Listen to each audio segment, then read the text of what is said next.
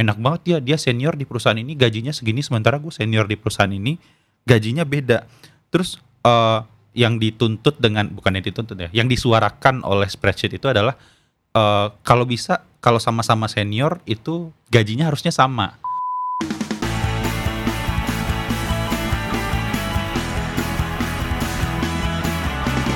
Podcast ngobrolin startup dan teknologi bareng gue Imre dan malam ini kita akan ngobrolin tentang beberapa tweet yang sempat dibuat oleh salah satu uh, senior gue dan dia adalah Mas Ansori Muslim. Beliau adalah Head of Engineering dari eFishery. Jadi tweet yang akan kita bahas ini adalah tentang uh, senior engineer. Nah, bahasanya seperti apa nanti akan kita bahas. Tapi sebelumnya kita ngobrol dulu, kita panggilin dulu Mas Ansor. Halo Mas Ansor, apa kabar? Halo Emre, kabar baik. Makasih ya udah mau diajakin ngobrol malam-malam. Iyalah, uh, biar ada teman ngobrol deh. ya, jadi uh, uh, sebenarnya tuh gue juga punya ini mas, uh, apa sih kegelisahan tentang senior. Uh, eh sebelum ke sana, kalau boleh perkenalan diri dulu, sorry. kalau boleh ada nggak oh. satu atau dua hal yang orang banyak belum tahu tentang lo? Iya, um, gue di Bandung hobinya mungkin kalau sekarang sih lagi sering main dulu masih sering main skate ya, tapi sekarang udah jarang lagi. Jadi mungkin yang nggak banyak orang tahu usia segini tapi masih masih main skate. Terus di eviseri atau di kerjaan um, ya kalau anak-anak bilang banyaknya ngoding atau deba uh, people sekarang sih lagi banyak ngedebak orang ya. Jadi istilahnya ngedebak proses ya. Kayak suka orang. suka debugging proses gitu sih. Oke okay, oke okay, oke. Okay. nah uh, thank you mas. Iya. Jadi uh, kenapa gue pengen ngajakin lo ngebahas ini? Karena sebenarnya topik tentang senior engineer ini adalah topik yang apa ya cukup menggelitik kalau menurut gue sendiri. Uh, kenapa gue bilang kayak gitu? Karena hmm. dulu gue pernah uh, kan gue pernah sempat hiring juga ya waktu gue masih di startup. Kemudian ada kandidat yang experience-nya tuh baru sekitar dua tahun. Kemudian uh, dia pengennya posisinya sebagai senior karena dia bilang di kantor dia yang sekarang itu dia udah senior. Cuman kan gue mikir dua tahun udah jadi senior itu gimana maksudnya? Nah, jadi gue sering punya pertanyaan apakah sebenarnya senior ini di uh, ukur dari waktu atau gimana atau apakah karena kebetulan dia udah kerja di perusahaan besar selama 2 tahun terus dia berhak ngeklaim bahwa diri dia itu senior atau gimana. Nah waktu itu gue masih punya banyak pertanyaan. Tapi makin ke sini kayak gue ngelihat di teman-teman kantor gue pun ketika ditanya title lu apa yang udah pengalaman mungkin belasan tahun pun mereka juga bilang mereka senior. Nah jadi kan sebenarnya senior ini punya apa ya makna yang berbeda kalau dari beberapa perspektif orang-orang. Gue penasaran kalau dari lu sendiri itu dari kacamata lo senior itu kayak gimana sih mas? Hmm. Iya, tapi tadi kalau mention senior pas lagi banyak uh, teman lo yang 11, uh, 11 tahun, gue malah sering nemuin banyak teman-teman atau uh, senior gue yang merasa justru junior engineer terusan kayak Oh. Meskipun udah berapa tahun di industri masih bilang junior engineer makanya itu kontradiktif sekali. Iya, Tapi iya, kalau iya. dibilang senior yang paling paling penting sih menurut gue ya bukan dari lama waktu bekerja ya atau hmm. lama waktu di industri ya, tapi dari emang kedalaman pengalaman sama banyak hal yang udah pernah dia lakuin ya. Karena jatuhnya kan kalau orang senior biasanya diminta petua atau diminta nasihat. Jadi ya nasihat kayak nama orang hidup semakin banyak dia pengalaman hidupnya itu justru semakin dewasa kan. Iya iya iya. iya. Dan itu applicable juga untuk posisi engineering ya. Mm -mm, applicable juga di posisi engineering di, ya jadinya ya mungkin mungkin kalau tadi cerita ada dua tahun tapi kalau ternyata ada pengalaman dia dua tahun macam-macam ya mungkin bisa jadi pengalaman hidupnya lebih panjang daripada orang yang dua tahun di tempat lain ya, ya, ya bisa ya, jadi ya ya ya oke okay. nah jadi uh, kan lu sempat nanya pertanyaan itu tuh sebenarnya orang-orang tuh punya makna yang seperti apa tentang senior. Gue udah mencatat beberapa. Jadi uh, ada yang bilang bahwa senior itu sebenarnya uh, team player yang bisa bekerja dengan minimal supervision. Uh, terus habis itu ada juga hmm. orang yang bilang senior itu ngerti trade off dan uh, dia punya impact yang luas. Kebanyakan gue lihat komennya tuh tentang impact yang luas. Kemudian Ada Iya iya. juga eh, orang yang bilang bahwa ini tergantung ke masing-masing organisasinya. Ada yang bilang kalau dia udah create dan bisa innovate dengan impactnya yang besar, berarti itu dia bisa udah dianggap sebagai senior. Eh, dan juga lagi-lagi cara keputusan, eh, cara pengambilan keputusan. Nah sebenarnya kan kalau gue lihat ini kan gimana ya? Eh, kalau kita ngomongin scale of impact, kalau lu kerja di startup yang masih early stage dibandingkan dengan startup mungkin yang ukurannya udah lebih besar dan lu sama-sama bikin impact. Mm. Ketika lu bikin impact di startup besar kan belum tentu impact yang sama itu kalau dibawa ke perusahaan yang besar itu juga besar kan karena bisa jadi uh, mungkin relatif lebih kecil. Berarti kalau seandainya kayak Hmm. gitu orang-orang yang bikin impact di perusahaan kecil impactnya besar menurut perusahaan itu nggak bisa jadi senior dong mas di tempat uh, yang lebih besar. Maksud gue dengan perusahaan yang scale-nya lebih besar. Karena ya anggapannya kecil-kecil aja bagi mereka pada saat itu.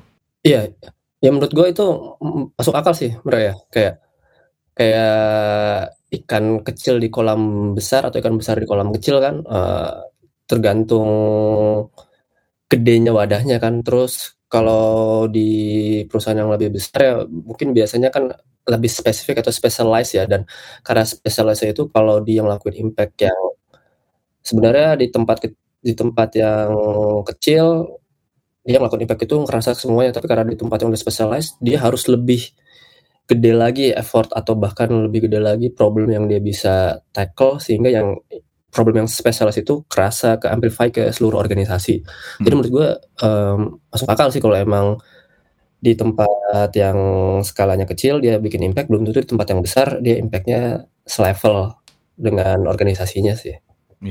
Terus eh, berarti kalau kayak Hmm. gitu orang-orang yang di startup kecil ketika masuk ke startup yang udah lebih eh, let's say lah kita ngomongin berdasarkan eh, raise fundnya, eh, stage-nya. Misalkan ada yang dia di seed fund dia Hmm. udah bikin impact besar tapi pas dia masuk ke yang series D, series F, berarti dia nggak bisa jadi senior dong mas. Kalau kita ngukurnya dari impact. Hmm. Nah, kalau cuma sekedar impact ya enggak enggak juga ya. Maksudnya Hmm. eh, kalau cuma ngukur impact yang udah dalam tempat sebelumnya atau tempat baru enggak juga. Kalau sekedar dari impact yang paling kerasa menurut gua sih gimana cara dia mandang situasinya. Bisa jadi apa yang dulu ditemukan di tempat sebelumnya atau di tempat yang kecil atau tempat yang lain diterapkan di tempat yang baru bisa aja itu eh, ngasilin impact yang ternyata sama gede. Hmm. Tapi kalau ngeliat seniority, seniority dan ceritain pindah pindah pindah tempat yang dibawanya sih di pengalaman dia memandang sesuatu sama ngambil keputusannya sih justru Oke. mungkin kalau dari tempat kecil dengan dia pengalaman ngambil keputusan yang eh, berbeda ya eh, itu bisa mempengaruhi sih. Hmm. Kalau dari pengalaman lu sendiri, lu sering bergaul dengan senior-senior yang kira-kira seperti apa mas? Oh, senior senior. Nah, tadi sama yang gue bilang di awal ya, gue justru lebih sering banyak ketemu senior yang em, bilang dirinya junior. Justru Oh. em, humility apa humility ya, perasaan yang makin senior itu dia malah semakin merasa junior, makin banyak nggak tahu dan justru ba- lebih banyak lagi dia pengen belajar. Itu yang sering gue temuin justru trait trait yang eh, gue look up seniority-nya. Heeh. Tapi kalau kayak gitu kan jadinya gimana ya? Eh, apakah misalkan kan itu ada tuh yang Dunning Kruger effect yang apa sih yang ada kurva yang di, ketika Hmm. baru belajar di atas pas udah makin Kurva dalam ternyata jadi di bawah kan itu. Nah tapi kan kalau jadinya kayak gitu eh, kita jadi eh, tidak bisa menemukan sebenarnya karakter senior itu seperti apa sebenarnya karena kalau dilihat-lihat kalau orang semuanya udah merasa di bawah semua kan jadinya kita nggak bisa mengukur di bawah ini seberapa bawah sih maksudnya atau cara measure-nya itu Hmm. gimana jadi kan tetap aja ujung-ujungnya kita nggak bisa tahu uh, trait-trait senior yang emang dibutuhin mungkin secara engineering misalkan apakah mereka tahu satu hal atau gimana gitu Sebenarnya gimana ya? Kalau kalau gua gua ingat-ingat lagi yang teman-teman eh, nge-tweet di thread-nya itu ya atau di opini yang itu. Di situ ada satu kata yang jadi bilang it depends ya kan sering ngomong Hmm. eh, senior tuh it depends selalu ngomong it depends tergantung konteks tergantung situasi jadi di bagian nggak taunya pun itu berbeda juga ke- menurut gue ya ke kedalaman kayak pas bilang ya nggak tahu tapi dia yang dibilang nggak tahu dia nggak nggak tahu proses kerja browser di dalam tuh render kayak apa. Atau bahkan yang kedua mungkin cuma uh, nggak tahu cara render di halaman. Kan beda ya di situ ngomong sama-sama nggak tahu tapi oh. kedalamannya yang satu ngomongin under the hood mesinnya yang satu ngomongin permukaannya. Jadi dari sini sih um, ya seniority bisa dilihat tadi ya ke ke hal apa yang dia nggak taunya di bagian mananya, yang lebih dalamnya atau yang permukaannya. Itu mungkin bisa diukur satu. Terus kedua tadi kalau mention mengenai terus nanti gimana kalau kita pengen uh, dalam tanda tanda kutip bandingin ya bandingin dengan yang yeah. lain di di cerita-cerita yang gue temuin sih seringnya ngomong balik lagi ya ngomong ke trade off lagi ya dari ya meskipun nggak tahu tapi dia bisa bisa cerita atau bisa ngasih pandangan oh kalau saya atau approach yang A bisa pakai approach B approach C. Jadi meskipun nggak tahu ada beberapa approach yang udah dia pikirin pendekatan-pendekatan lainnya. Kayaknya dua hal itu yang mereka kalau gue bilang ya. Um, level bilang nggak taunya di permukaan atau di dalam. Hmm. yang kedua mengenai meskipun nggak tahu atau apa ini lain yang emang bisa disampaikan. sih Gue tuh uh, dari artikel, uh, eh, gue nggak ingat apakah ini dari artikel yang ada di tweet-tweet lo juga atau gimana. Sorry, tapi ada uh, statement yang menarik dari di artikel itu gue ngambil dari xteam.com. Jadi dia bilang bahwa companies itu sekarang hmm, lagi bener. mencari uh, developer yang yang bisa bekerja sebagai good team member, kemudian kompeten komunikator. Kemudian habis itu yang uh, dari perspektif bisnis dia bilang bahwa developer itu mestinya juga bisa uh, deliver measurable result. Nah, kalau hmm. menurut lu Mas, ini kan gimana ya? Uh, agak tricky ya sebenarnya kalau kita ngomongin uh, measurable result karena lagi-lagi kalau seandainya kita ngelihat di organisasi-organisasi kan ada organisasi yang skalanya kecil, kemudian ada yang besar kalau seandainya dia skalanya lebih besar otomatis ada banyak orang juga yang terlibat dalam uh, pencapaian sebuah perusahaan tersebut. Misalkan kita ada suatu mhm. fitur baru ada orang marketing juga dan segala macam.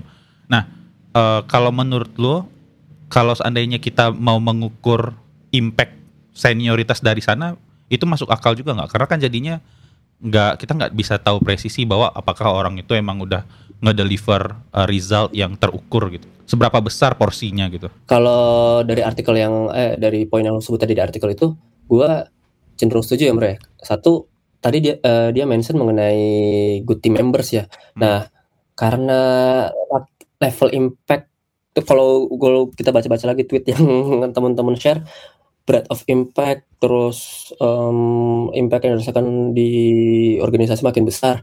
Nah karena impactnya makin besar kan harusnya berarti banyak irisan dengan yang yang lain ya, banyak irisan dengan yang lain. Bahkan ada yang mention mengenai conflict resolution juga senior harus bisa conflict resolution. Jadi gue oh, yeah. cenderung setuju untuk terkait good team members. Terus untuk mengukur impactnya yang nggak bisa, emang nggak bisa sendirian. Justru yang diharapin si senior itu udah udah bisa buat um, navigasi di organisasinya, di antar timnya, terus gimana buying apa buy up ideas tuh kayak oh ini ide ide dia dimajuin. Hmm. majuin nggak hanya di tim tapi majuin di tempat lain. Jadi menurut gue ya langsung akal sih kalau kalau karena makin organisasi makin besar dan nggak bisa diukur langsung karena diri sendiri di, diukurnya ya dengan uh, alignment dia sama tim-tim lain sih. Bisa jadi karena ide uh, dia punya ide dia ngajak tim lain terus tim lain juga punya ide akhirnya nyambung ya kayak gitu ya mungkin ya, makanya poin good team member sama kompeten communicators itu yang penting yang di artikel yang tadi sebut ya. I see I see I see. Seperti gitu ya. Oke oke oke. Nah uh, sebenarnya ada satu anekdotal story yang uh, eh, gue kalau nggak salah hmm. gue temukan di reply reply lu juga kalau nggak salah. Tapi gue pun juga uh, menganggap ini lucu karena gue pernah melakukan ini juga. Jadi yang uh, ada yang bilang bahwa kalau junior itu melakukan kesalahan dia langsung panik. Uh, gue bakal dipecat atau gue nggak cocok kerja di sini karena gue bego misalnya kayak gitu. Oh, iya. Tapi kalau senior itu ketika melakukan kesalahan itu malah oh ya udah uh, besok aja dibenerin atau santai banget gitu loh. Jadi uh, kalau menurut lu itu gimana kan? Berarti kan kalau gue ngelihat sendiri ada perbedaan cara menghadapi masalah ya. Yang satu mau ngapus dia dia ngapus database production, gue pernah ngapus table production. Terus habis itu gue ketawa-ketawa. Kalau lu ceritanya gitu. Apa kenapa? Oh berarti lu senior kan? Lu waktu data production lu ketawa-ketawa lu senior. gue ketawa-ketawa. Tapi satu sisi gue merasa ber, eh, ini juga karena waktu itu gue dibantuin juga sama junior gue. Tapi satu, satu sisi gue merasa ah gimana sih gue kayak gitu. Tapi satu sisi ya lucu aja. Nah itu eh, kalau menurut lu sendiri itu gimana? Apakah itu anecdotal story yang sebenarnya rele- eh, relevan atau mungkin eh, emang kayak gitu kenyataannya atau gimana mas? Eh relevan ya menurut gua. Gua juga waktu mengalami melakukan hal eh, seperti itu pas eh, awal-awal juga ngerasa aduh cemas ini gimana gimana. Tapi ya untungnya men- mentor gua atau senior gua kayak oh oke dibantuin, tenang Hmm. bantuin. Terus makin lama saat sudah terbiasa melakukan kesalahan, sudah terbiasa melakukan kesalahan, sudah tahu untuk bisa handling itunya. Iya iya. iya. jadi bener kalau dibilang ah ya salah gue ini tapi ya jadi akhirnya eh, bukan akhirnya sih si kalau udah emang pengalaman tadi kalau emang pengalaman kan nggak bisa bohong ya bicaranya dia udah tahu mau ngapain sih Iya iya iya iya. iya, iya. bener sih relevan gue gue akuin Iya ya berarti berarti gini ya un- orang untuk bisa eh, jadi senior indikatornya dia udah harus melakukan kesalahan dulu di production gitu ya. ya Nah, tapi itu yang sulit re apa yang, yang- itu yang sulit ya Oh, kalau gitu gue ya? sering nemuin orang tuh kayak takut salah satu takut salah satu kedua nggak banyak mungkin yang eh, mentor senior atau bahkan yang supervisor bahasanya supervisor itu yang eh mau ngasih ruang salah gitu dan Hmm. nggak nggak merundung apa ya me- merundung kayak oh lu salah lu ah gini lah gitu Iya iya iya iya iya iya. iya. itu yang sulit sih kayak jadinya orang tuh nggak berani salah sih Hmm, I see, I see. Padahal sebenarnya kalau dia nggak pernah melakukan kesalahan dia juga nggak akan pernah tahu besok-besok kan dia harus gimana ya. iya nggak Hmm. nggak pernah tahu terus akhirnya nggak punya pengalaman buat handling itu Ah, see. Iya sih, iya sih. cuma baca dari panduan Iya iya iya iya. Oke oke oke. Jadi gue juga ngelihat nah eh, tadi kita udah ngomongin eh, tweet dan segala macam. Jadi gue juga ngelihat ada tweet lu lu ngebales bahwa eh, isi tweet lu itu kalau nggak salah that's why I don't put senior or junior use engineer level oh instead. iya Nah ini kalau gue lihat eh, ini kan semacam framework ya kayak daripada kita pakai title Hmm. junior dan senior yang terlalu tadi mungkin uh, banyak ragamnya tergantung perspektif orang masing-masing tapi lu pakai engineer level sebenarnya framework yang lu pakai ini itu itu gimana sih mas itu seperti apa engineer level yang lu maksud itu Oke, oke. Jadi eh, mungkin kalau gue ada alasan personal nggak pakai senior junior biar nggak ada kesan junioritas ya. Kan nggak ada senioritas, ada junioritas ya. Kita nggak mau senioritas yang ada junioritas kan bisa sering kayak gitu kayak oh Iya, lu iya, junior gitu kan kalau Iya, kalau di kampus biasa. Eh waktu itu gue mencoba banyak reference ke levels.fyi sama progression.fyi itu itu gue mencoba nge-refer ke sana lalu menemukan pattern di luar juga. Ada model leveling itu ya leveling eh, entah itu level L0, L, eh, L1 atau L2 sampai berapa yang eh, di luar. Terus Mhm. ada yang level by title jadi seniornya nggak cuma senior yang panjang gitu ada yang senior apa habis itu kalau biasa mungkin senior habis staff habis staff jadi distinguished atau gimana. Jadi de- maka dari situ oh gue kayaknya lebih lebih relevan dengan level pas di detail juga di level FYI sama progression FYI tiap level tuh mereka ada atribut ya sebutannya atribut-atribut apa yang perlu dipenuhin dan Iya. semakin bertambahnya levelnya itu atribut itu juga beda-beda juga im, apa implement apa ejawantah itu apa Ekspektasinya ya? bahasa, bahasa Indonesia ejawantah implementasinya Oh. implementasi beda-beda ekspektasinya ya ekspektasi beda-beda jadi kalau gua sih ma- mandang levelnya sama sih dengan yang teman-teman di tweet itu pada komen semakin lama ya diharapin ekspektasinya impactnya semakin besar kalau di gua sih ke sederhanainnya ya awal-awal dia bisa beresin taksnya di dirinya sendiri Hmm. dengan minim pengawasan atau ada pengawasan lalu makin lama dia bisa ngasih impact ke tim mulai inisiatif lalu makin lama dia udah bisa handling timnya navigasi tim ini inisiatif dia bisa antar tim atau bahkan antar departemen, lalu naik lagi dari antar departemen dia bisa secara company level, bisa ngelihat company level dan yang terakhir mungkin karena udah tahu di company seperti apa, dia bisa lihat industri level sih jadi agak lebih panjang dia. Oh, landscape industrinya akan seperti apa, dia bisa kasih pandangan. Itu lu bikin gitu ya? sendiri ya? atau maksudnya tadi kan lu udah tahu ada atribut-atributnya kemudian apakah uh, ekspektasi tadi lu define sendiri, define ulang untuk konteks perusahaan lo atau gimana, Mas? Oh, gue kayak campur adukin itu, kayak hmm. gue campur adukin yang gue uh, temuin di sana sama sebenarnya gue um, ngobrol sama temen-temen yang di landscape di, uh, startup di Indonesia waktu itu supaya ngobrol di tempat lu kayak gimana sih, di tempat lu kayak gimana, terus ya gue mencoba belajar dari mereka kayak oh di sini seperti ini sini seperti ini dan ya tetap harus ditarik ke relevansi di di tempat yang sekarang ya gue relevan relevansiin.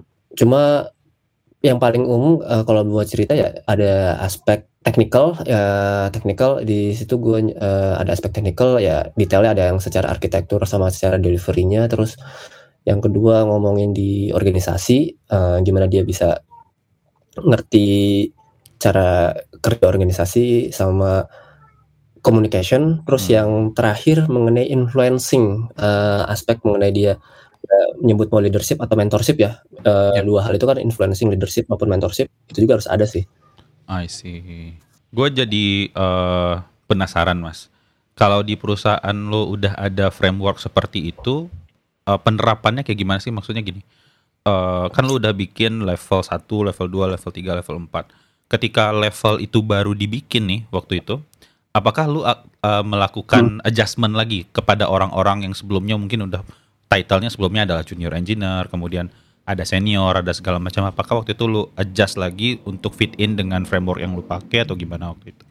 Oh, untungnya di tempat gue aku dulu belum ada junior senior. oh, sih.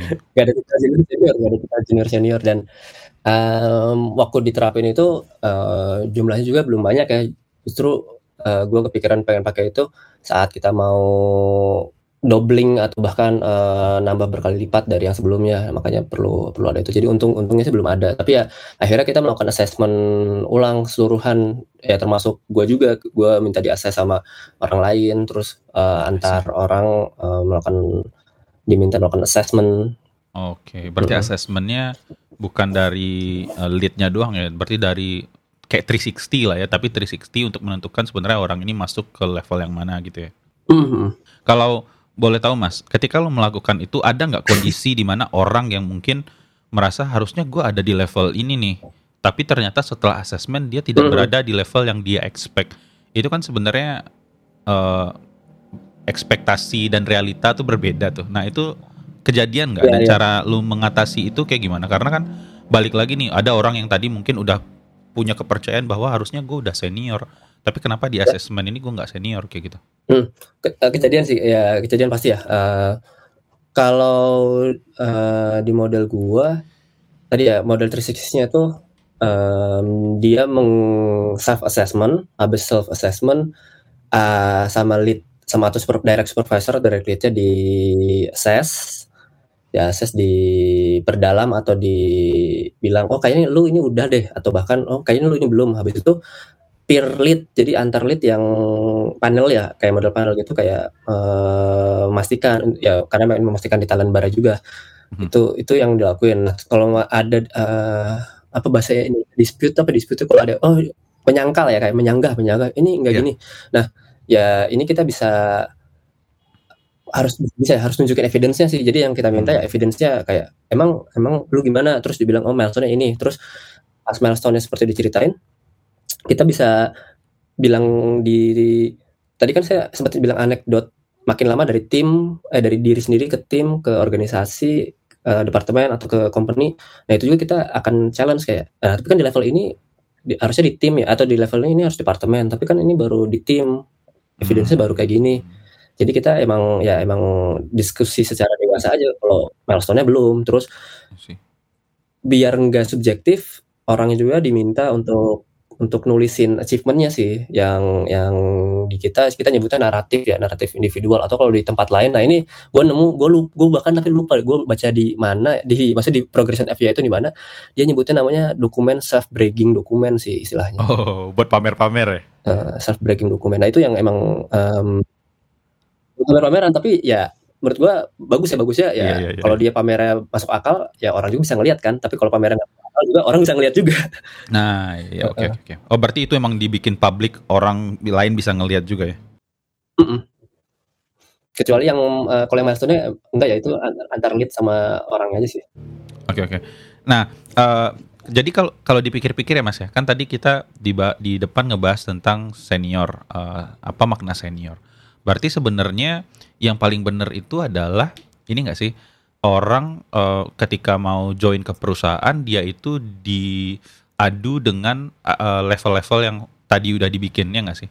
Uh, apakah orang itu mm-hmm. berada di level mana? Tapi kan kalau gue ngelihatnya tantangannya gini ya, karena lu tadi ngebikin uh, framework tadi ada level 1 sampai sekian itu berdasarkan konteks mm-hmm. perusahaan lu dan mungkin apa yang sudah orang itu lakukan. Tapi ketika ada orang baru datang kan kita nggak tahu dia itu uh, sebenarnya apakah dia misalkan ada L1 requirementnya dia udah bisa uh, kerja sendiri atau dia kerja ngebawahin mm-hmm. bukan ngebawahin ngesupervisi beberapa orang dari timnya. Tapi kan kita sebenarnya nggak bisa tahu apakah itu beneran atau nggak. Bisa aja dia bilang bilang ngasal aja tapi sebenarnya pada kenyataannya nggak. Nah kalau hal-hal kayak gitu tuh gimana? Berarti jadinya framework yang dibikin tadi itu sebenarnya nggak cocok juga nggak sih untuk hiring Eh, kalau langsung di compare direct emang enggak ya, tapi kalau misal tadi hi uh, tadi konteks lu bilang hiring ya, kalau konteks hiring setidaknya ada trait yang bisa dilihat lihat kayak misalnya, oh dari cerita dia, dia udah pernah bikin A, bikin B, terus dari cerita hmm. dia, dia megang tim sebanyak banyak, itu ya bisa kita translate secara ya Enggak enggak secara nggak langsung kayak, oh oke kayaknya kira-kira dia udah pernah milestone ini milestone ini. Tapi kalau kayak dia bikin langsung kan di di konteks perusahaan yang mencoba ngakses emang belum. Cuma ya menurut gue bisa sih bisa, bisa aja ya. Ya ya tadi yang tapi yang balik lagi yang di bagian awal kita bilang yang setiap company beda-beda levelnya bisa jadi yang level 4 di company A di company B itu ya cuma level 2 atau bahkan itu level 5-nya. Iya. Ya menurut gue ya sah-sah aja sih oh. untuk bisa melakukan hal itu. Nah nanti uh, yang ya dalam tanda kutip yang kejadian saat dimasuk kom, uh, company-nya ya dia dibuktikan di probation kan, dibuktikan di oh, probation ya. Di situ gunanya probation ya. Tapi kalau seandainya orang itu misalkan gini Mas, dia bagus, tapi -hmm. ketika dia interview kata anggaplah lu kasih dia level 4. Tapi setelah probation dia ternyata level 3. Uh, eh, mm. apakah uh, kalau kayak gitu gimana sih biasanya? Apakah lu akan ya udah lu turun jadi L3 ya kayak gitu? Tapi kan nggak enak kan kalau seandainya gue yang berada di posisi orangnya kemarin dikasih L4 di over L4 tapi setelah iya. probation yeah. gue jadi turun. Nah itu gimana tuh? Aduh, uh, gue jadi keingetan cerita cerita teman gue sih ya, um, ya di, di salah satu perusahaan dia dia uh, VP salah satu perusahaan itu ada tuh yang di uh, dia nge-appoint jadi lead atau ya lead level lead level tapi ternyata dia nggak nggak nggak support sampai hal itu yeah.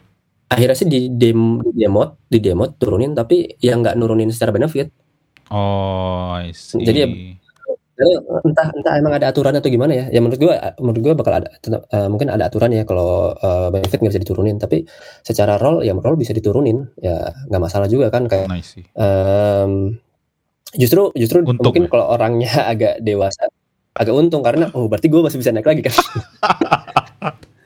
Iya iya iya iya iya ya, menarik menarik menarik. Oke oke. Uh, gue punya pertanyaan nih mas. Tadi kita udah ngomongin tentang senior, kemudian tentang framework juga. Nah, uh, tadi kita sempat ngebahas tentang apakah framework itu masuk akal untuk dipakai hiring. Sekarang uh, gue punya pertanyaan. Uh, kan kemarin lu sempat nanya juga tuh apa yang uh, gimana caranya kita melihat orang itu beneran senior atau enggak? Metode asesmen apa yang kita bisa dipakai? Ada banyak tuh yang nyebut tentang sistem desain.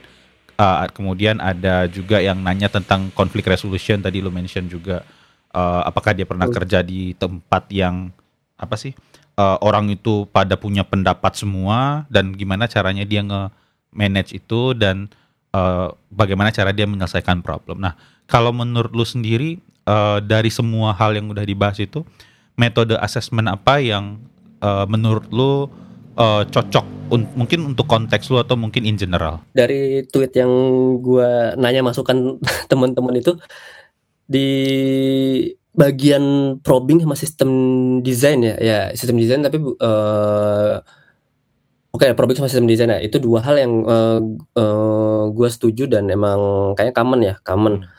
Da, tapi di luar itu gue ngelihat ada yang ketiga komunikasi, berarti uh, probing di komunikasi ya, cara dia nyampein ide, gagasan. Ya kan sistem desain pasti dia ngerancang harus disampaikan ya. Yeah. Gimana dia melakukan gagasan, menyampaikan gagasan secara verbal sih. Jadi gue juga uh, kalau di gue akhirnya ada model dia ngerancang bikin rancangan untuk uh, sebagai awal sebelum ngobrol dan saat ngobrol ya pengen pengen ngerasain juga ngobrol sama dia nyambung atau enggak enak atau enggak dan situ, uh, itu ya itu yang ke, kedua atau ketiga ya ketiga. Terus banyak juga kayaknya yang, yang um, ngobrolin mengenai konf, uh, cara approach ya atau konflik resolution ya. Sama aja sih cara approach ya kayak misalnya situasional kalau ada yang kondisi apa akan kayak gimana atau kalau ada masalah akan kayak gimana. Jadi kayaknya tiga hal itu yang sering. Nah tapi gue sambil inget-inget atau sambil baca-baca lagi yang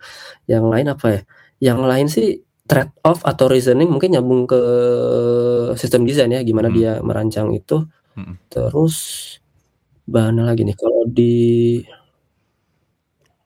Oh, ada nih yang dari Mas Yohan nih. Mas Yohan uh, mention coba kasih masalah yang dia belum pernah uh. dapetin. Nah, itu yeah. itu uh, menarik menarik karena yang ngelihat ngelihat satu aspek kritis dia ya kayak oh ternyata seperti ini ya aspek critical thinkingnya. Kedua, mungkin dia bisa nerapin pengalaman yang lain di suatu masalah itu jadi approach-nya kan kelihatan uniqueness-nya gitu kayak kalau approach biasa aja bisa jadi nggak orangnya nggak punya opini ya. Yeah. Ya itu itu itu kayaknya uh, menarik ya. Jadi empat ya empat ya jadi. sih. Kalau uh, tadi kita ngomongin tentang ada empat, ada sistem desain, kemudian ada probing, ada conflict resolution, dan tadi ada juga gimana caranya menghadapi problem baru. Uh, gimana caranya lu mengukur bahwa un, hmm. misalkan contohnya untuk sistem desain atau katakan untuk uh, yang lain lah, itu oh ini orang ini udah berada di tahap yang emang layak mungkin dianggap sebagai senior atau L berapa gitu. Itu lu punya uh, ininya nggak sih uh, apa sih breakdownnya tentang coding interview harus kayak gimana sistem desain itu masing-masing level kayak gimana atau gimana? Atau ya uh, subjektivitas lu aja Aduh, ini sebenarnya hal yang gue juga sulit ya. Iya. ini sulit ya karena uh, kan yang kalau yang interview kan nggak cuma gue ya kadang ada eh, bukan kadang saya emang um, interviewnya barengan sama yang lain dan itu orang-orang beda-beda pandangannya um, gue nggak bisa bilang ini yang cara gue oke okay atau enggak tapi akhirnya gue balikin ke anekdot yang awal tadi sih mereka kayak apa yang dia sampaikan ini dia mempertimbangkan diri sendirinya, timnya, atau udah mempertimbangkan antar tim, atau bahkan dia bisa bilang di level company atau apa salah satu yang misalnya uh, ini, ini jadi jadi kayak uh, ya, ya, bukan ya, bocoran ya. sih kayak ya nggak apa ya yeah. sering kali kalau ngomong ini sering kali ngomong teknis banget. Itu uh, teknis banget. Ada yang ngomong teknis banget tapi dia nggak mikirin di impact ke bisnis. Kayak misalnya kalau trade off dipakai pimpinan ini ke bisnisnya apa? Atau matrix yang disebutin matrixnya teknis. Jadi kadang dia nggak bisnisnya. Nah itu kan salah satu melihat kedalaman. Oh dia belum belum banyak care atau belum banyak mikirin ke arah bisnis. Dia hanya mikirin teknis beres atau timnya beres gitu. Ya, ya, itu ya, itu salah satu sih yang kayak bisa ngeliatin kan. Oh ini bagus nih dia bisa bilang oh kalau kayak gini bisnisnya nggak jalan karena ini dong atau bahkan kalau tim kita sekarang segini yaudah lebih baik kita gini dulu. Nanti uh, kita ukur di bisnisnya seperti ini. Habis itu berubah lagi. Nah itu oh kelihatan dia udah ada pernah ngalamin hal itu atau bisa tahu nah, salah satunya kayak gitu kali ya, ya yang ya, ya. gue jadi anekdotnya Berarti lu melihat skop kerjaannya sebesar apa ya? Maksudnya apakah dia emang kerja di tim engineering doang bikin fitur atau dia udah emang uh, ngerancang fitur berdasarkan kebutuhan dan diskusi dengan uh, tim yang lebih luas lagi gitu berarti ya? Mm-hmm. Ya itu. Oke okay, oke. Okay. Gue jadi penasaran mas. Uh, tadi uh, gara-gara kita ngebahas tentang subjektivitas kan kalau interview tuh biasanya proses yang subjektif banget ya. Uh, walaupun Mhm. udah dibikin standar segala macam, itu tetap aja ujung-ujungnya pada ada faktor biasnya atau ya orang subjektif juga pada ujung-ujungnya. Nah kalau menurut lu gimana di tim lu itu lu ngasih tahu ke tim lu yang interview atau apa mekanismenya yang lu lakukan supaya bias-bias seperti itu jadi berkurang ketika nge-interview karena kan tadi lu udah punya Mhm. uh, assessment bukan assessment level udah punya uh, ekspektasinya Angka tadi ya. assessmentnya kayak gimana levelnya kayak gimana nah gimana caranya hal-hal yang udah lu buat itu jadi kayak semacam pedomannya lah ketika melakukan interview Pertama sih kayaknya hampir semua nggak tahu eh, kayaknya bikin nyamain template interview ya kayak ada aspek apa aja yang harus ditanya itu satu. oke Kedua dari aspek yang ditanya itu ada poin-poin yang emang dinilai. Nah kalau poin dinilai ini yang baru subjektif kan, tapi apa aspek yang dinilainya itu sama gitu. Jadi setiap Oh. orang nilai aspek A, aspek aspek B, aspek C. Jadi eh, sebisa mungkin nggak ada yang kelewat dan orang bisa nuangin subjektivitasnya di aspek yang sama. Itu itu itu yang jadi patokan. Terus em, karena karena ada kerangka, jadi kalau di gua sih orang bisa bilang oh kayaknya si orang ini B, si orang ini C atau level 1, level 2 atau gimana. Mhm. Itu bisa ngeliatin oh orang ini banyak yang ada ya ada yang ngira di B atau di C jadi kita bisa ngeliat spektrumnya lah, ngeliat spektrum habis itu dilihat lagi di di aspek kualitatif yang lain. Menurut gua em, emang bisa dipungkiri emang subjektif untuk tapi untuk bisa ngeluarin bias ya collective knowledge kali ya istilahnya. Collective knowledge-nya itu satu. Kedua makin lama eh, makin lama ya orang yang misalnya eh, di komite hiring hiring committee itu makin lama ya makin bisa ngukur talent talent bar masing-masing gitu. Atau bahkan bisa ngeliatin oh sebenarnya talent barnya itu harusnya setinggi ini gitu. Ya Hmm. makin lama makin di refine sih. Jadi kayaknya dua hal itu ya eh, di bagian aspeknya disamain. Eh, emang ada template yang aspek yang harus dinilai sama mengisinya subjektifnya di hal yang sama biar kelihatan spektrumnya. Oke oke oke oke oke kebayang. Kalau di gua Ber- gitu. Nggak tahu kalau di lu gimana? Ada ada ini nggak? Kalau kalau di kantor gue sih emang eh, kebetulan gue kan eh, di inter- interview itu ada beberapa tahap ya. Ada tahap satu coding interview, tahap dua itu eh, gue nggak tahu apakah itu behavior karena gue cuma megang interview di tahap satu yang coding interview. Tapi ada tiga eh, tiga kali tiga round setahu gue. Eh, waktu gue interview itu round 2 dan round 3 itu emang lebih banyak tentang yang kayak tadi dibilang conflict resolution dan segala macam.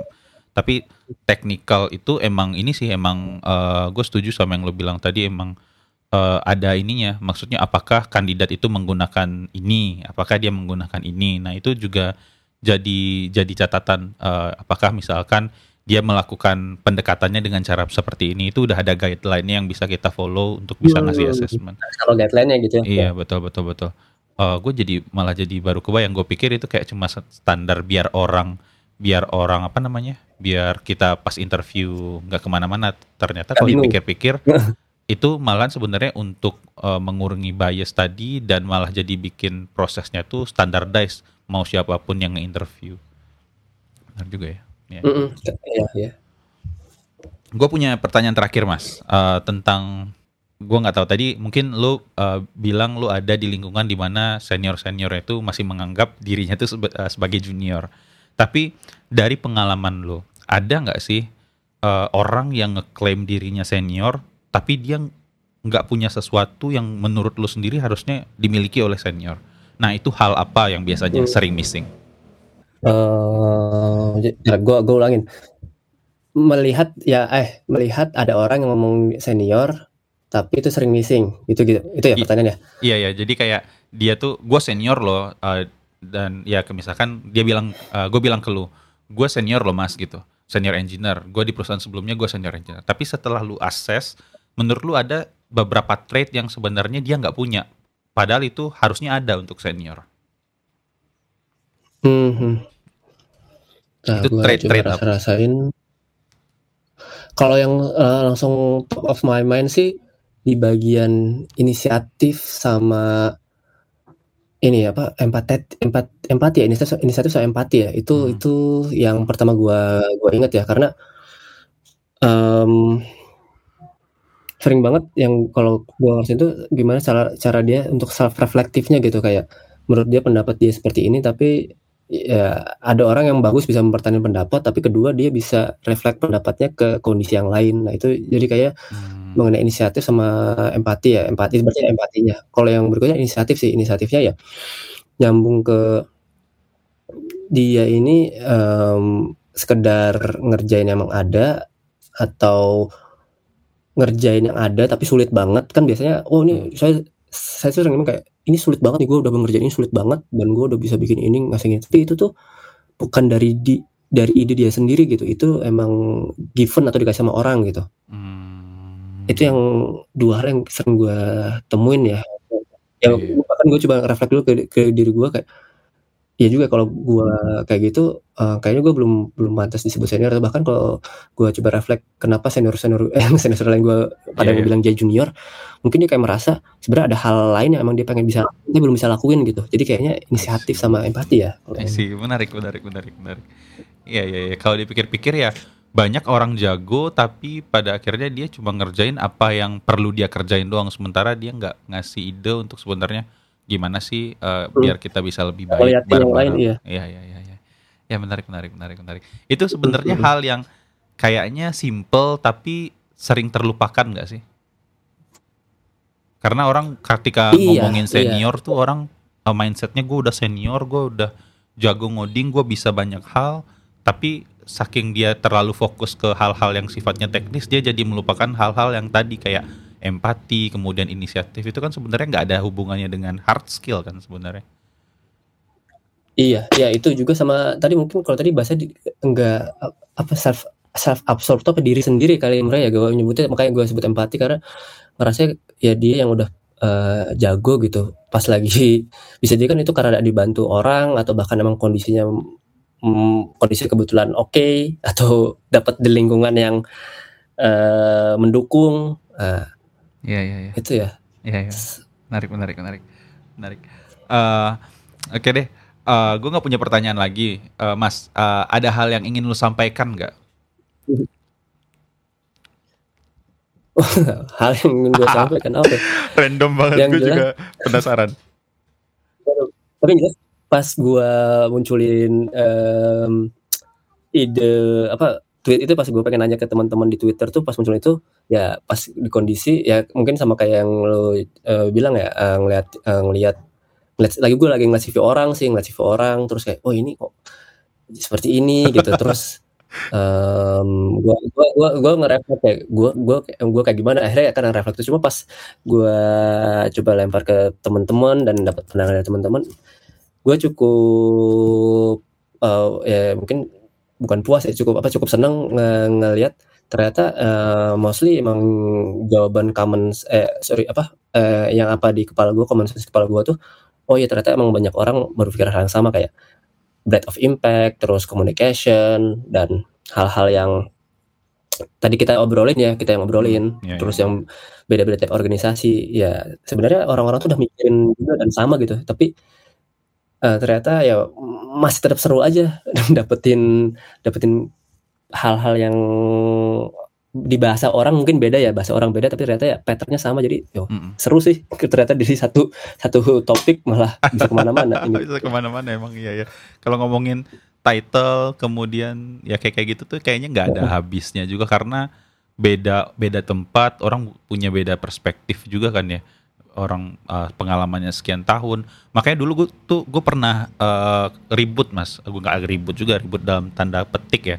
Jadi tuh uh, inget nggak sih dulu tuh ada yang pernah uh, nge-share gaji eh gaji di ada yang bikin eh, spreadsheet yang untuk naruh gajinya di perusahaan ini berapa perusahaan ini berapa dengan pengalaman sekian tahun Ya, itu ya. berapa nah itu tuh gue sempat ke trigger di Ya. sana karena eh, orang-orang tuh bilang eh enak banget ya dia senior di perusahaan ini gajinya segini sementara gue senior di perusahaan ini gajinya beda terus eh, yang dituntut dengan bukan yang dituntut ya yang disuarakan oleh spreadsheet itu adalah eh, kalau bisa kalau sama-sama senior itu gajinya harusnya sama. Nah, di situ gue karena waktu itu gue masih di startup ya kalau jadi dibikin kayak gitu kan gue jadinya ya gimana caranya gue mau ngegaji senior tapi gajinya senior di unicorn misalkan kan nggak masuk akal kan sebenarnya hmm. nah jadi waktu hmm. itu gue bilang harusnya nggak bisa dilihat dengan cara kayak gitu lu kerja 2 tahun di perusahaan yang scale-nya masih seed fund dibandingkan dengan perusahaan yang dua tahun yang kerja di perusahaan yang uh, mungkin uh, seriesnya series B, C, D atau segala macam itu pasti berbeda pengalamannya dan nggak itu nggak bisa tiba-tiba disamain plug gitu uh, gitu hmm. loh kayak gitu jadi makanya gue sejak saat itu gue mikir uh, urusan ngomongin tentang senior kemudian uh, benefit dan segala macam itu kompensasi senior itu tuh nggak akan ada pernah habis gitu loh iya, iya. eh tapi di spreadsheet itu yang dibandingin para titel seniornya atau ada kayak long term uh, tenur atau iya, ada lama bekerja juga kalau nggak salah. Uh, bekerja. Jadi skala perusahaan nggak ada tapi ya? Nah itu gue nggak ingat gue nggak ingat. Tapi gue waktu itu men menyuarakan itu bahwa nggak bisa juga dong uh, mentang-mentang ada yang bilang dia udah kerja lima tahun di sebuah unicorn gajinya sekian terus lu bilang lu udah kerja juga nih lima, lima tahun uh, dengan durasi yang sama tenur yang sama dan lu minta gaji yang sama ya nggak bisa juga sebenarnya karena menurut gue ya lagi-lagi harus ada asesmen juga kan segala macam. Iya. ya gitulah. Nggak ya, ada ya, habisnya. Ya. Untungnya obrolan itu waktu itu ya. udah udah hilang aja jadi kayak ya udahlah. Dan kemarin lo ngebahas lagi kan makanya gue ke trigger lagi wah ini kayaknya seru kalau ngebahas senior senior. Berarti nggak agak habisnya buktinya lu udah tutup, gue bahas masih bisa dibahas lagi. Iya betul betul betul betul betul betul. Oke deh, uh, makasih banyak Mas Ansor udah mau diajakin ngobrol. Uh, lumayan panjang juga diskusi sama, kita nih. Uh, iya. Oke. Okay. Jadi uh, terima kasih teman-teman yang buat yang udah dengerin. Uh, makasih juga Mas Ansor udah mau bagi-bagi perspektifnya, mungkin bagi-bagi pengalamannya uh, gua rasa ada banyak hal yang bisa kita ambil dari obrolan gua dan Mas Ansor malam ini. Mudah-mudahan bermanfaat. Kalau seandainya ada feedback, masukan dan segala macam, mention gua di Twitter uh, dan Mas Ansor di Twitter juga kalau seandainya ada yang mau nanya-nanya langsung. Segitu aja. Terima kasih. Sampai ketemu lagi di episode berikutnya. Assalamualaikum warahmatullahi wabarakatuh.